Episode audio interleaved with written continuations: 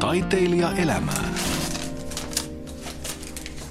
Keramikko Sami Rinne, millainen on sun työpäivä? Työpäivä alkaa noin kello yhdeksän aamulla ja tulen tänne shoppiini Runeberin katu 35 ja, ja aloitan yleensä helpommasta, eli mä alan valaamaan siivekkäitä astioita. No tässä on nyt pöydällä siivekkäitä astioita. Vähän on vielä rososia reunoja ja ei ole ihan vielä sellaista kaunista kiltävää väriä päällä. Mitä olet nyt tekemässä? Mä oon näitä eilen valettuja kulhoja, kaksikorvaisia kulhoja. Tässä on lepakon siivet kummallakin puolella, niin tota, mä leikkaan valukanavaa pois. Tämä valukanavan tarkoitus on nostaa tota, tämän nestemäisen posliinivalumassan pinta tänne siiven nipukkaan saakka. Ja sitten kun se on, se on tapahtunut ja sopivan kuivunen tämä savi, niin sitten leikataan valukanava pois, jotta saadaan sitten tämä oikea mukin reuna esille. Ja mä leikkaan tämän tällä ihan kirurgin veitsillä. Tämä on kirurgin tarkkaa työtä.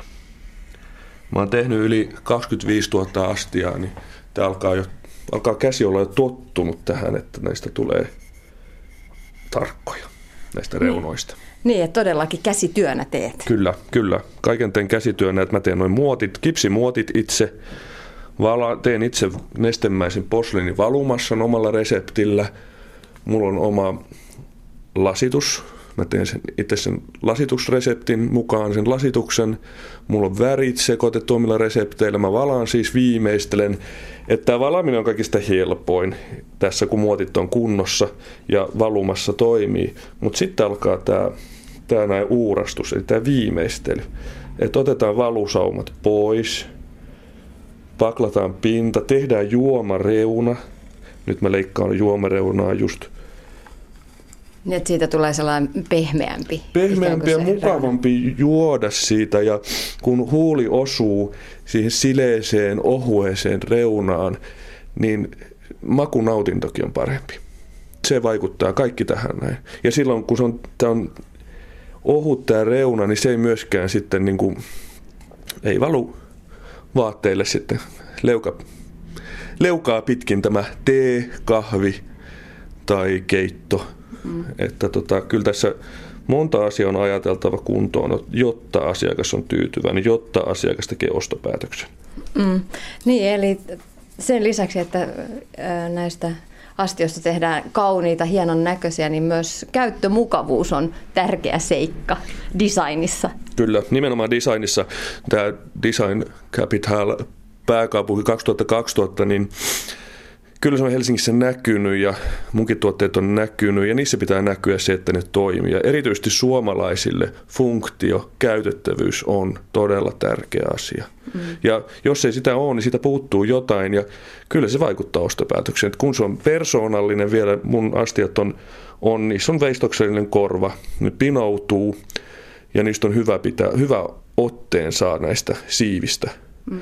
Ja tota, just tämä juomareunan ohuus, että jos keramikko tekee astioita, niin kyllä meillä kaikilla on nämä aika pitkälle samat arvot. Millainen on hyvä astia? Niin sanoit, että käytettävyys on osa sitä suomalaista designia, osa, sen, osa sitä. Miten muuten sun töissä näkyy tällainen suomalainen design-perinne, Sami Rinne? No kyllä se just näkyy siinä Kai Frankin pinottavuudessa, että että teema ja kartio astiat pinoutuu, ne menee pieniin tiloihin.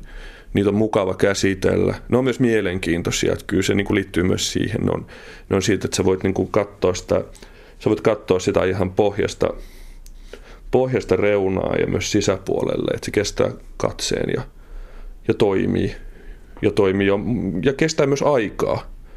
Että tota, jos on tarpeeksi persoonallinen niin tämä astia, niin se ei ole muodissa kiinni, mikä on tosi tärkeää. Mä oon joskus lähtenyt tämmöisiin trendiväreihin ja muun muassa harmaaseen ja nyt mulla on tuolla Seladonin vihreää ja jo vähän roosahtavaakin, mutta kyllä, se, kyllä tämä suomalainen maku on mustaa ja valkoista ja korkeintaan ruskeaa ja ripaussinistä. Mm. Käytännöllistä. Käytännöllistä, joo. Ja just tämä, että, että ne sopii myös siihen käyttöympäristöön. Ne sopii myös käyttäjälle, koska mä oon huomannut, että kun mä tulee asiakasta tänne shoppiin, niin se on jännä juttu, mitä heillä on päällä, niin mä pystyn vähän jo ajattelemaan, että onko sinisen ihminen, onko valkoinen vai onko pikimusta. Se on, se on, niin, se on tosi jännittävää toi, kun kohtaa asiakkaan ja kun tekee niitä tässä samassa tilassa ja sitten on pieni shoppi, josta mä myyn sitten niitä ja mä pakkaan ne sitten asiakkaalle paketoin ja siis jännittävä kuulla niitä kommentteja, koska keramikon työ on monesti tosi yksinäistä.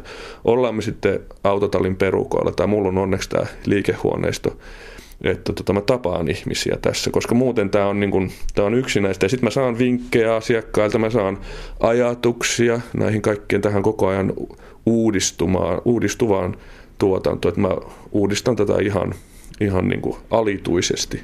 Ja se on mulle semmoinen voimavara kanssa ihan niin kuin henkinen viihtymys myös, että mä jaksan tehdä tätä on hyvin fyysistä, että paikat alkaa olla aika kuluneita, mutta kun pitää itsensä kunnossa, että tässä on tärkeää myös se, että on hyvä ergonomia ja sitten, että tota, pitää taukoja mm. ja miettii niitä työasentoja.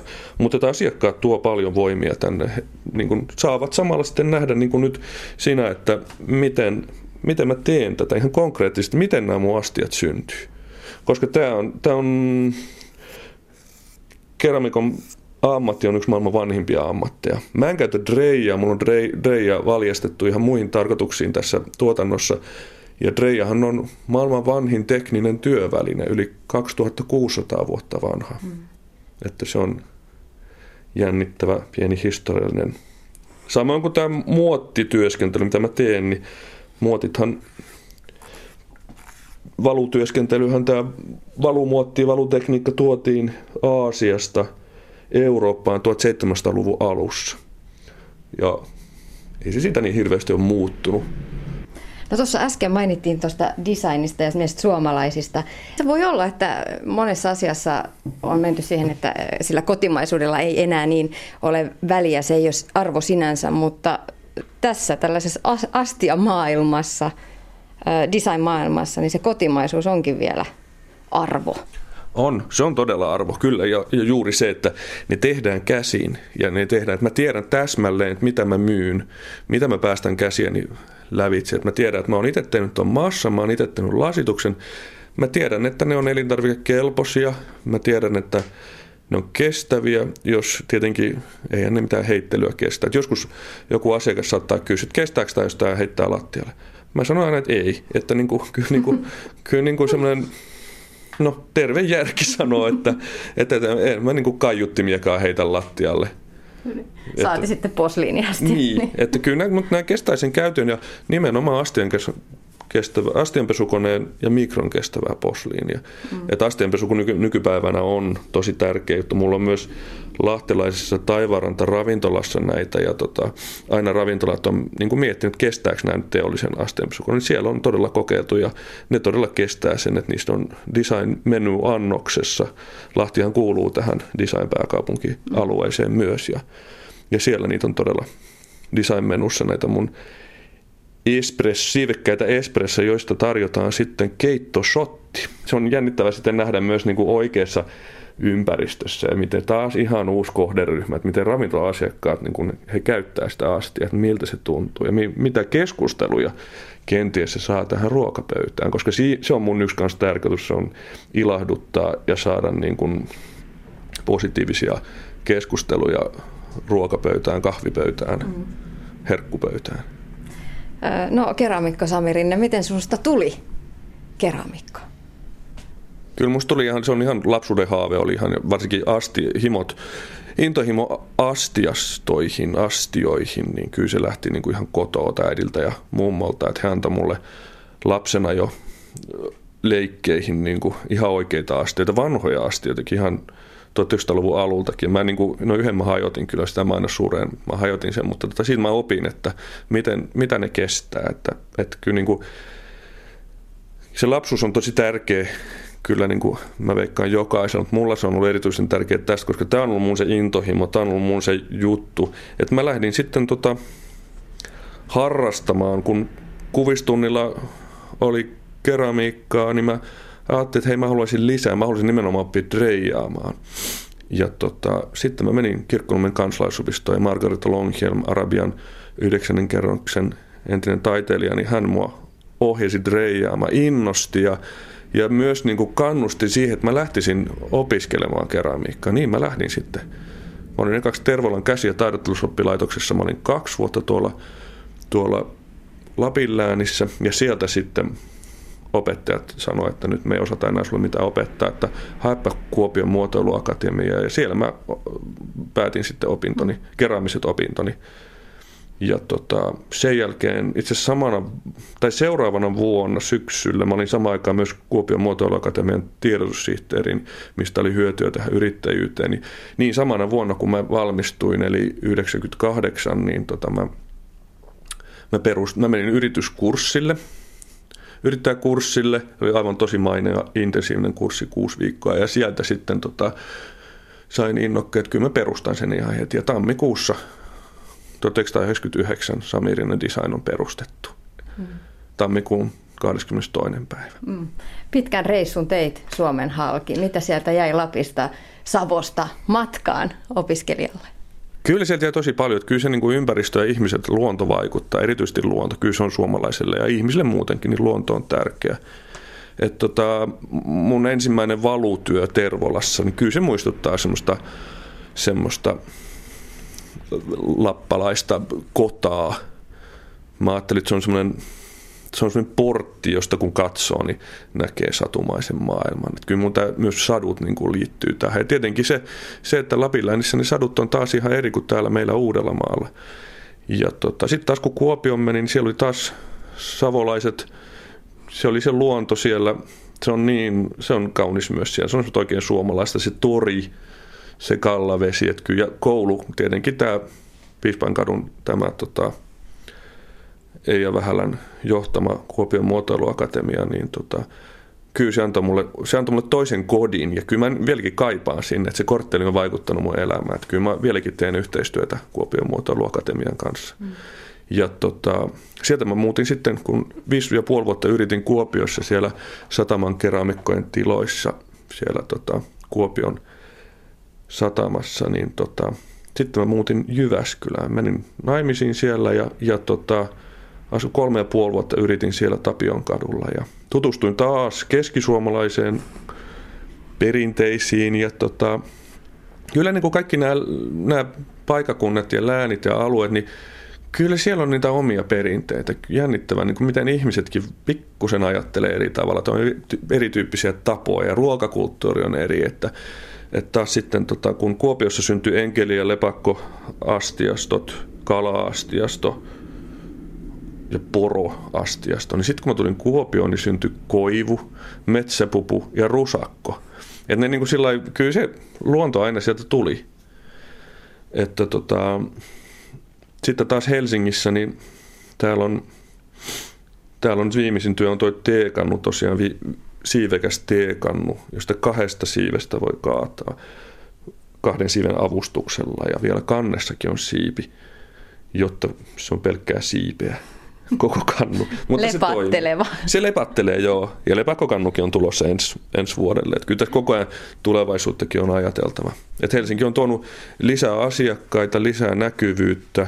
Tämä on tietenkin tämä mun, mä, mä tykkään tässä mun liikehuoneistosta tosi paljon, mä viihdyn tässä. Se on tosi tärkeää luovalle ihmiselle ja että tämä tuotanto pyörii ja saa virikkeitä. Ja kaupunki on, mä tykkään kyllä kaupungista, yhtä lailla luonnosta, niin yhtä lailla kaupungista. Mitä isompi kaupunki, sen parempi. Et mä matkustan suht paljon ja nyt on, nyt on tuolla Jenkkilässä matkustanut jo yhdeksän kertaa ja viimeksi nyt tota, toukokuussa oli, oli tota, etelä, etelävaltioiden aika. Mentiin New Orleansiin, sieltä Oost, äh, Galvestonin kautta Austiniin ja sitten Dallasiin, josta takaisin kotiin. Mutta sieltä, kun mä sanoin mun puolisolle, että mä haluaisin sitten tuliaisiksi sieltä, niin kaksi tuoteideaa ja vielä tekniikkaa, että miten mä ne teen. Ja kas kumma, kyllä ne sieltä niin kuin se luonto, että sudenkorento ja perhonen syntyi innoittamaan. Että se oli Moody's Garden, tämmöinen trooppiset pyramidit ja siellä oli sitten tota, perhosia lenteli vapaasti niissä huoneissa ja tota, myös paratiisilintuja, että se on vielä tekemättä. Ja myös sudenkorenta. Sudenkorenta löytyy sitten tota Austinista, tämä oli Galvestonissa tämä Moody's Garden, niin, niin tota, Austinissa oli myös tämmöinen Botanic Garden, ja siellä oli mahtavan isoja sudenkorentoja. Mä yhden sain sitten kuvattua hyvin, ja sitä nimenomaan sitä sudenkorennon verkkomaista siipeä, se rakenne on niin jännittävä, että tota, mä päätin, että Tomma haluan ikuistaa tähän mun mukini korvaksi, ja tota, mä vielä keksin sen tekniikankin, että miten mä saan sen, ja, ja tota, harjoittelija Jenni Merisalo sen sitten mallins mun mallien ja tota, mittapiirrosten ja mallikaiverusten mukaan ja ohjauksessa. Että harjoittelijat kuuluu kyllä tähän mun, mun työhön ihan olennaisena osana, että mulla on ollut 34 harjoittelijaa tässä 14 vuoden aikana. Mm. Olet maininnut tässä haastattelun aikana muutaman opettajan nimeltä. Onko se yksi syy siihen, miksi itsekin opetat? Että sinulla on ollut hyviä opettajia, on. niin haluat viedä sitä myös niin kuin eteenpäin tuleville keramikoille. Kyllä, kyllä. Kyllä tämä niin kuin esimerkiksi Heikki Ylhävuori, joka on kirjoittanut tämän Suomen keramikan raamatun keraamiset materiaalit, niin Heikin oppeja, hyvinkin teknisiä, hyvinkin taiteellisia. Liitostreijauskurssi muun muassa. Heikki piti kyllä ihan unohtumattoman veistokselliset liitostreijatut veistokset. Ja Kirsti Julkunen, Anita Jalkanen – Markku Piippoa kipsitöissä unohtamatta. Että kyllä näitä on Päivi Lammi, Salme Heinolla, kyllä näitä on ollut ihan niin kuin, kaikilta on saanut aina paljon, kun kaikki ajattelen niin erityyppisesti keramiikasta ja kipsistä. Niin tämä kipsi kuuluu tähän muottitekniikkaan kuitenkin olennaiset. Mä oon kipsin ja keramiikan tai posliinin ammattilainen, niin tota, jokainen vähän eri tavalla niitä käsittelee, niin mä yleensä kysyn aina monelta opettajalta niin samaan kysymykseen vastausta. Ne, monesti ne poikkesi vähän toisistaan, joten mä sain siitä niin kuin kaksi mielipidettä ja sitten mä siitä niin kuin muodostin sen oman mielipiteen, joka oli taas sitten kenties näiden yhdistelmä. Että kyllä mä niin kuin, se toi, niin kuin, kun on kiinnostunut jostain ja menee pintaa syvemmälle tähänkin kädet saveen oikein mm-hmm. todella ja kipsiin, niin kyllä sitä niin kuin koko ajan se tiedonjano on suuri. Ja koettaa, kun tässä on tätä ongelmanratkaisua, että miten mä saan teekannun muotin toimimaan, miten se niin kuin sen nokka toimii, miten se niin kuin kaatokulma on kunnossa, miten kansi ei tipukaan niin kuin sit lattialle mene rikki, että pitkä lukko-osa siinä kannessa. Että kyllä nämä kaikki on tätä ongelmanratkaisua, se mulle opetettiin myös koulussa, että niin kuin, varsinkin kipsitöissä, että miten tämä niin kuin, miten nämä on, muottiongelmat ratkaistaan. Mm. No tuossa tuli ilmi, että sulla on oma salainen resepti olemassa. Onko se niin, että kaikilla on ikioma salainen, kaikilla keraamikoilla joku oma, pikku oma vivahde siinä reseptissä?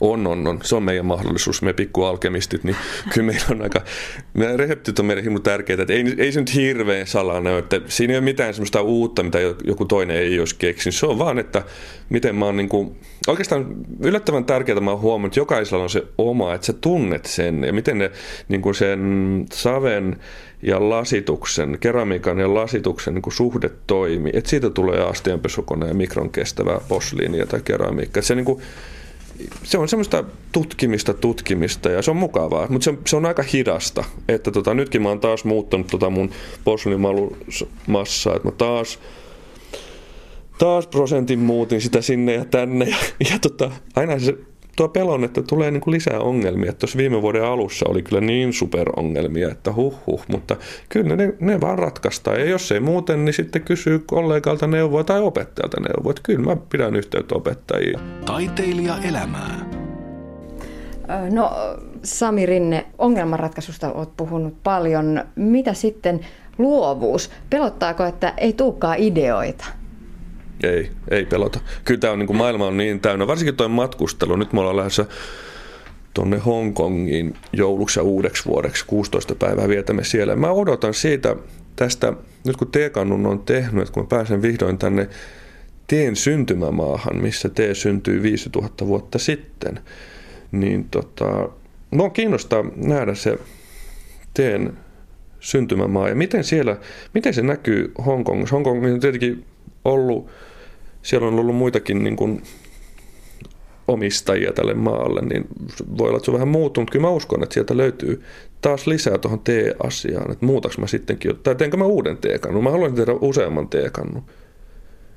Mm. Koska se tee on nyt vähän in myös. Täällä on mm. paljon tee shoppeja tullut Helsinkiinkin ja maakuntiin. Ja tota, teitä juodaan enemmän. Just mm. niin kuin, ei tarvitse olla teineä, voidaan juoda roibosta, niin kuin meillä on tuolla jäähtymässä tuolla uunihuoneen pöydällä.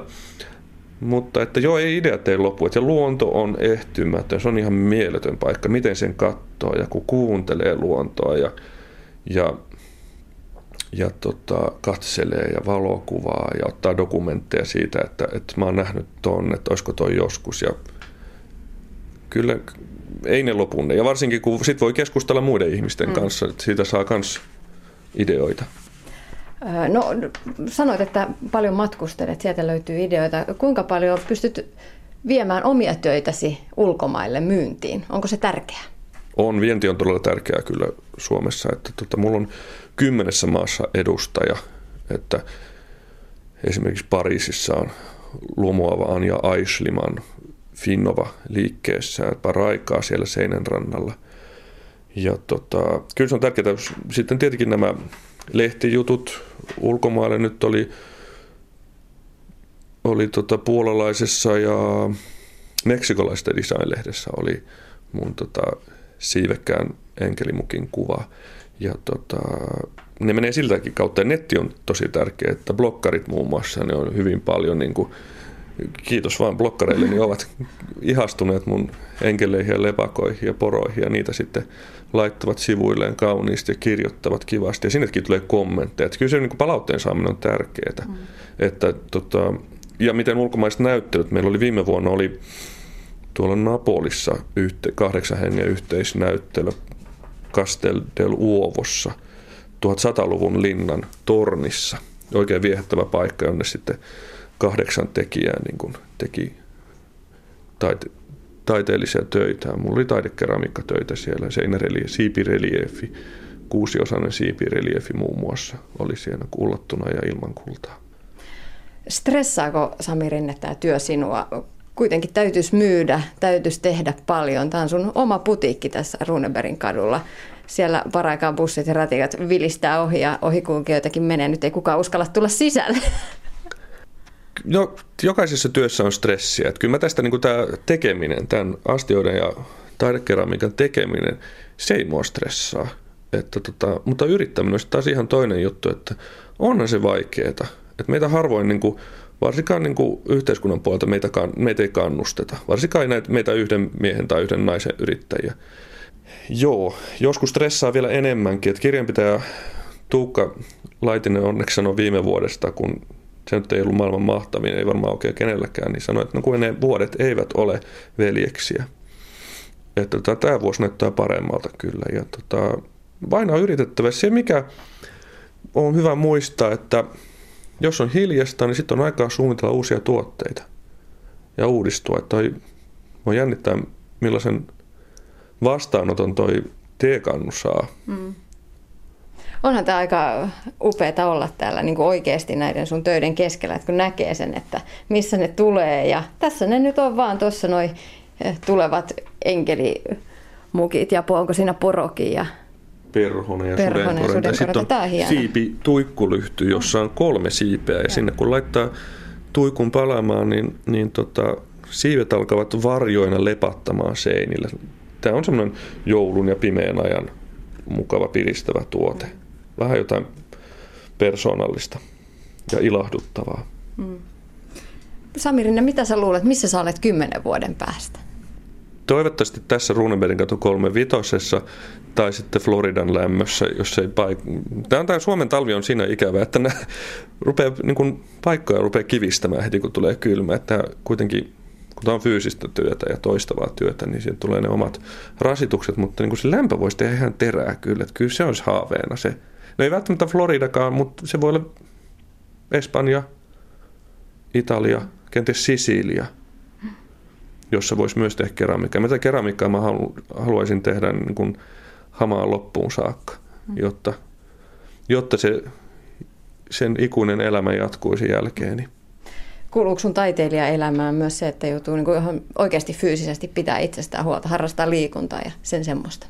Joo, kyllä mä, mä liikun. Mä kävelen enimmäkseen kotiin ja töihin ja sitten teen paljon mutkia ja välillä juoksahdan ja hypähdän ja, ja sitten on pakko voimistella kyllä joka päivä. Kyllä niin kuin paikat menee jumiin, kun tekee semmoista, niin kuin tämä, että mä näitä valukanavia leikkaan kirurgin veitsin. Se on koko ajan tämmöinen asento, joka on, joka on hyvin niin kuin tämmöinen sykkyrällä oleva. Mm. Sitten täytyy välillä niin kuin olkapäitä ja käsiä oikoa ja venytellä ja kyllä hän naksahtelee iloisesti ja käyn hierojalla myös ja, ja tota, fysikaalisissa ja Kuuma kylpy on joskus talvella ihan niin kuin ykkönen ja sauna, jotta saa paikat venyteltyä, ettei ihan kramppaa. Mutta kyllä se, se kuuluu olennaisen osaan. Että aluksi mä en sitä käsittänyt ja kolme vuotta tein ilman, että kukaan katsoi mun perää. Ja että kyllä mä menin niin jumiin, että niin kuin en pystynyt kännykkää pitää enää käsissä. Mutta kun ei voi oikein yrittäjä voi pitää, ei siinä ole mitään järkeä pitää sairaslomaa että tota,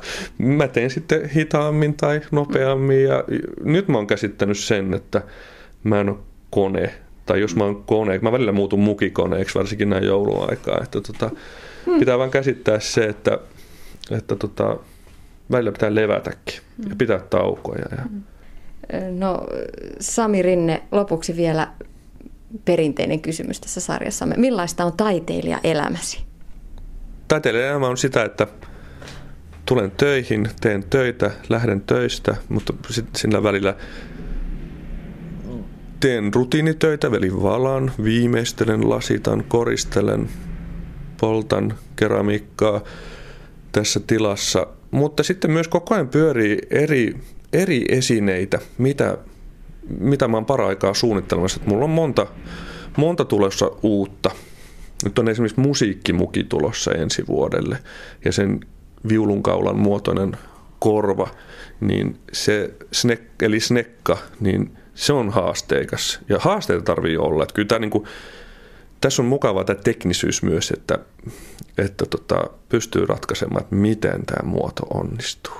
Ja sitten sit kun mä menen kotiin, niin kyllä mä päivitän sitä nettisivua, niin mietin mitä kuvia sinne otattaisiin ja, ja maksan laskuja ja ja teen las, valmistan laskuja, että lähetän sitten jälleen myyjille, asiakkaille ja joskus työmatkan varrella niin kun käväsen matkahuollossa tai postissa viemässä webbikauppa-esineen mukin tai kulhon niin lähetettäväksi asiakkaalle. Ja, se on, ja sitten tietenkin Välillä käyn näyttelyssä, inspiroitumassa, käyn kävelyllä. Hietaniemen hautausma on todella kaunis. Siellä on paljon veistoksia, ihailemiani Art Deco ja Jugend-veistoksia, reliefejä.